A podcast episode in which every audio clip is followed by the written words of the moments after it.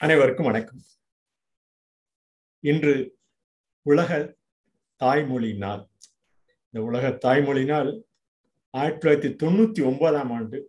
யுனெஸ்கோவினால் பிப்ரவரி இருபத்தி ஒன்னாம் தேதி கடைபிடிக்கப்பட வேண்டும் என்று அனைத்து கல்விசார் உலக நிறுவனங்கள் சேர்ந்து இந்த இருபத்தி ஒன்னாம் தேதி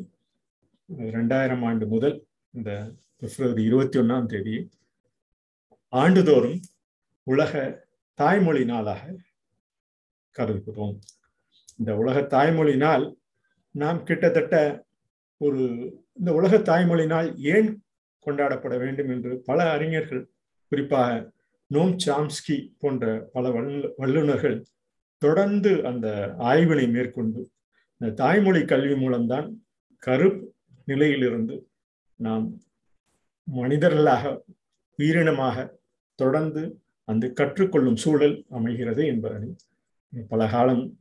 பல ஆய்வினில் மேற்கொண்டு பல காலம் பல ஆய்வினில் மேற்கொண்டு இந்த தாய்மொழி எங்கு நாம் எந்த மொழியை பேசுகிறோமோ அதுவும் குறிப்பாக தாய்மார்கள் சுற்றுப்புற சூழலில் உள்ள அவர்களும் அவர்களை சார்ந்தவர்களும் எந்த மொழியில் பேசுகிறார்களோ அந்த மொழி சிறப்பு மொழியாக தாய்மொழியாக நாம் கருதுகிறோம் என்று அந்த ஆய்வுகளில் பல ஆய்வுகளில் மேற்கொண்டுள்ளன. அதற்கு முன்பாக கிட்டத்தட்ட நமது உயிரினம் மனித உயிரினம் ரெண்டு புள்ளி அஞ்சு ரெண்டு கோடி ஆண்டுகளுக்கு முன்பு இந்த அண்டம் அண்டம் தோன்றிய அந்த அண்டம் உயிரினங்கள் நிலைக்கக்கூடிய அந்த தாயணை ஆரணை என்று சொல்லக்கூடிய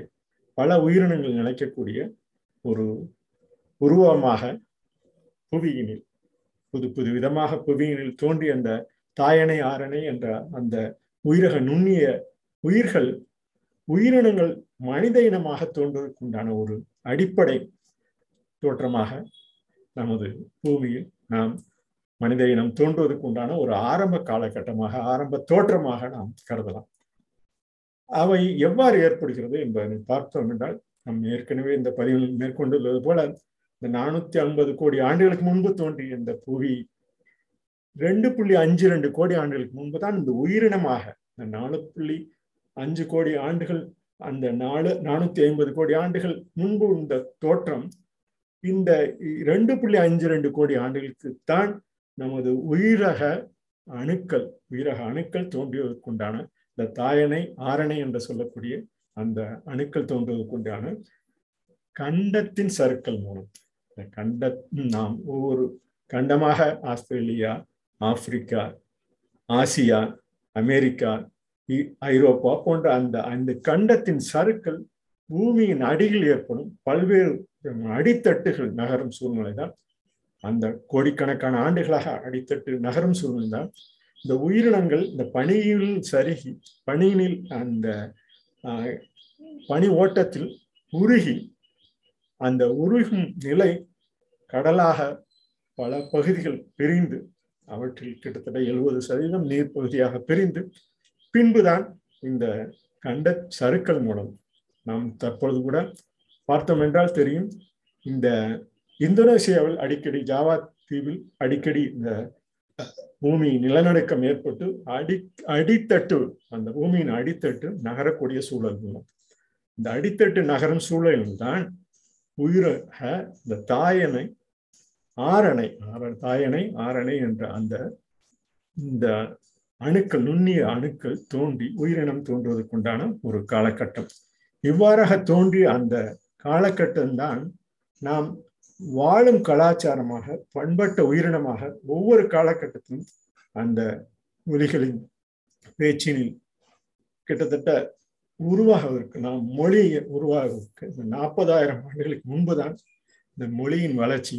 அந்த ஒவ்வொரு பிரிவிலிருந்தும் முந்தைய அந்த கிட்டத்தட்ட குரங்கு இனம் போன்ற அந்த பிரிவினத்திலிருந்து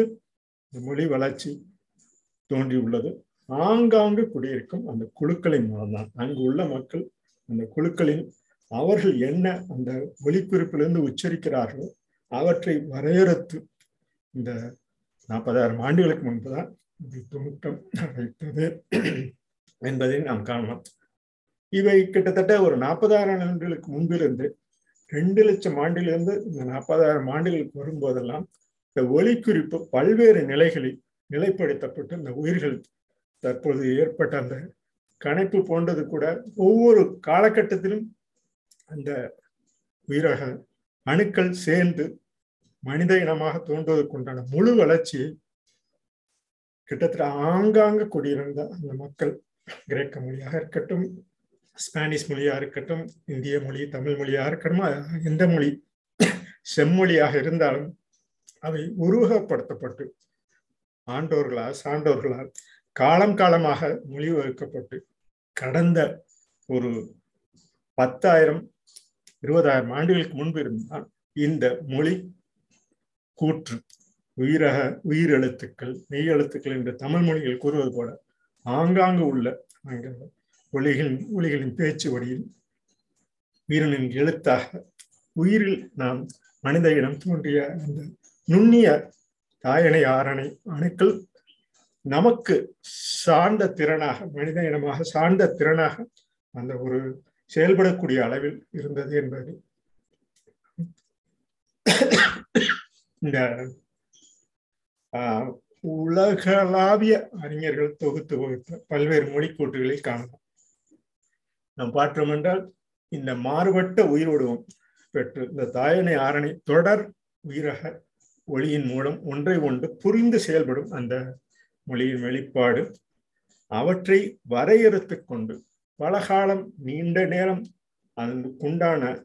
செயல்படக்கூடிய தன்மை எவ்வாறு உண்டு என்பதனை மனித உயிரினம் வாழ்க்கையை தொடங்கியுள்ளது. கடந்த ஒரு ஐம்பதாயிரம் ஆண்டுகளாக நாற்பதாயிரம் ஆண்டுகளாக இந்த மாறுபட்ட உயிர் வடிவம் ஆகிய நமது மூதாதைகள் குரங்கிலிருந்தும் கூறலாம். அது போன்ற ஒவ்வொரு பகுதியிலும் உள்ள அந்த கீழே அந்த கண்ட சறுக்கு கண்டத்தின் சறுக்கள் ஒவ்வொரு பகுதியிலும் ஏற்பட்டு இவைதான் நாம் பார்த்தோம் என்றால் தெரியும். இந்த இந்தோனேஷியாவில் ஏற்பட்ட நிலநடுக்கம் ஆப்பிரிக்காவில் காணும் வறட்சியும் ஒவ்வொரு காலகட்டத்திலும் கண்டத்தின் சறுக்கள் தோன்றி அவை ஆஸ்திரேலியா என்ற அந்த கண்டத்திலிருந்து இந்த இந்திய சமவெளி இந்த இந்திய கடல் பகுதி தோன்றி இவற்றின் அந்த கண்ட சறுக்கலினால் இமயமலை வரை உருவாவதற்குண்டான அந்த கூற்றுகள்லாம்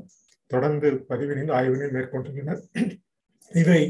நாம் மொழியாக உயிரினமாக தோன்றுவதற்குண்டான ஒரு வரமுறையாக கருதி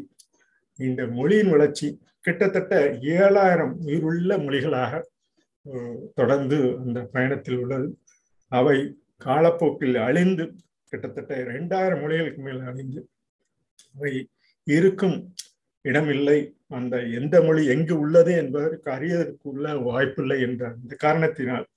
யுனெஸ்கோ என்ற அந்த கல்விசார் சமுதாயம் சார்ந்த உலக நாடுகள் அனைத்தும் ஒன்று சேர்ந்து இந்த ரெண்டாயிரம் ஆண்டுகளிலிருந்து குழந்தைகள் மனதில் எந்த தொந்தரவும் இல்லாமல் அவர்கள் வளர்ச்சி பெறக்கூடிய நிலை தாய்மொழி கல்வியில் உண்டு என்பதனை பல காலம் வகுத்து தொகுத்த அந்த மொழி கூற்று நமக்கு ஒரு ஆதாரணமாக கருதி. இந்த பிப்ரவரி இருபத்தி ஒன்றாம் தேதி ஆண்டுதோறும் உலக தாய்மொழி தினம் நாளாக இரண்டாயிரம் ஆண்டிலிருந்து கடைபிடிக்கப்படுகிறது என்பதனை தன் பகிர்ந்து கொண்டு இந்த பதிவினை நிறைவு செய்கிறோம். நன்றி வணக்கம்.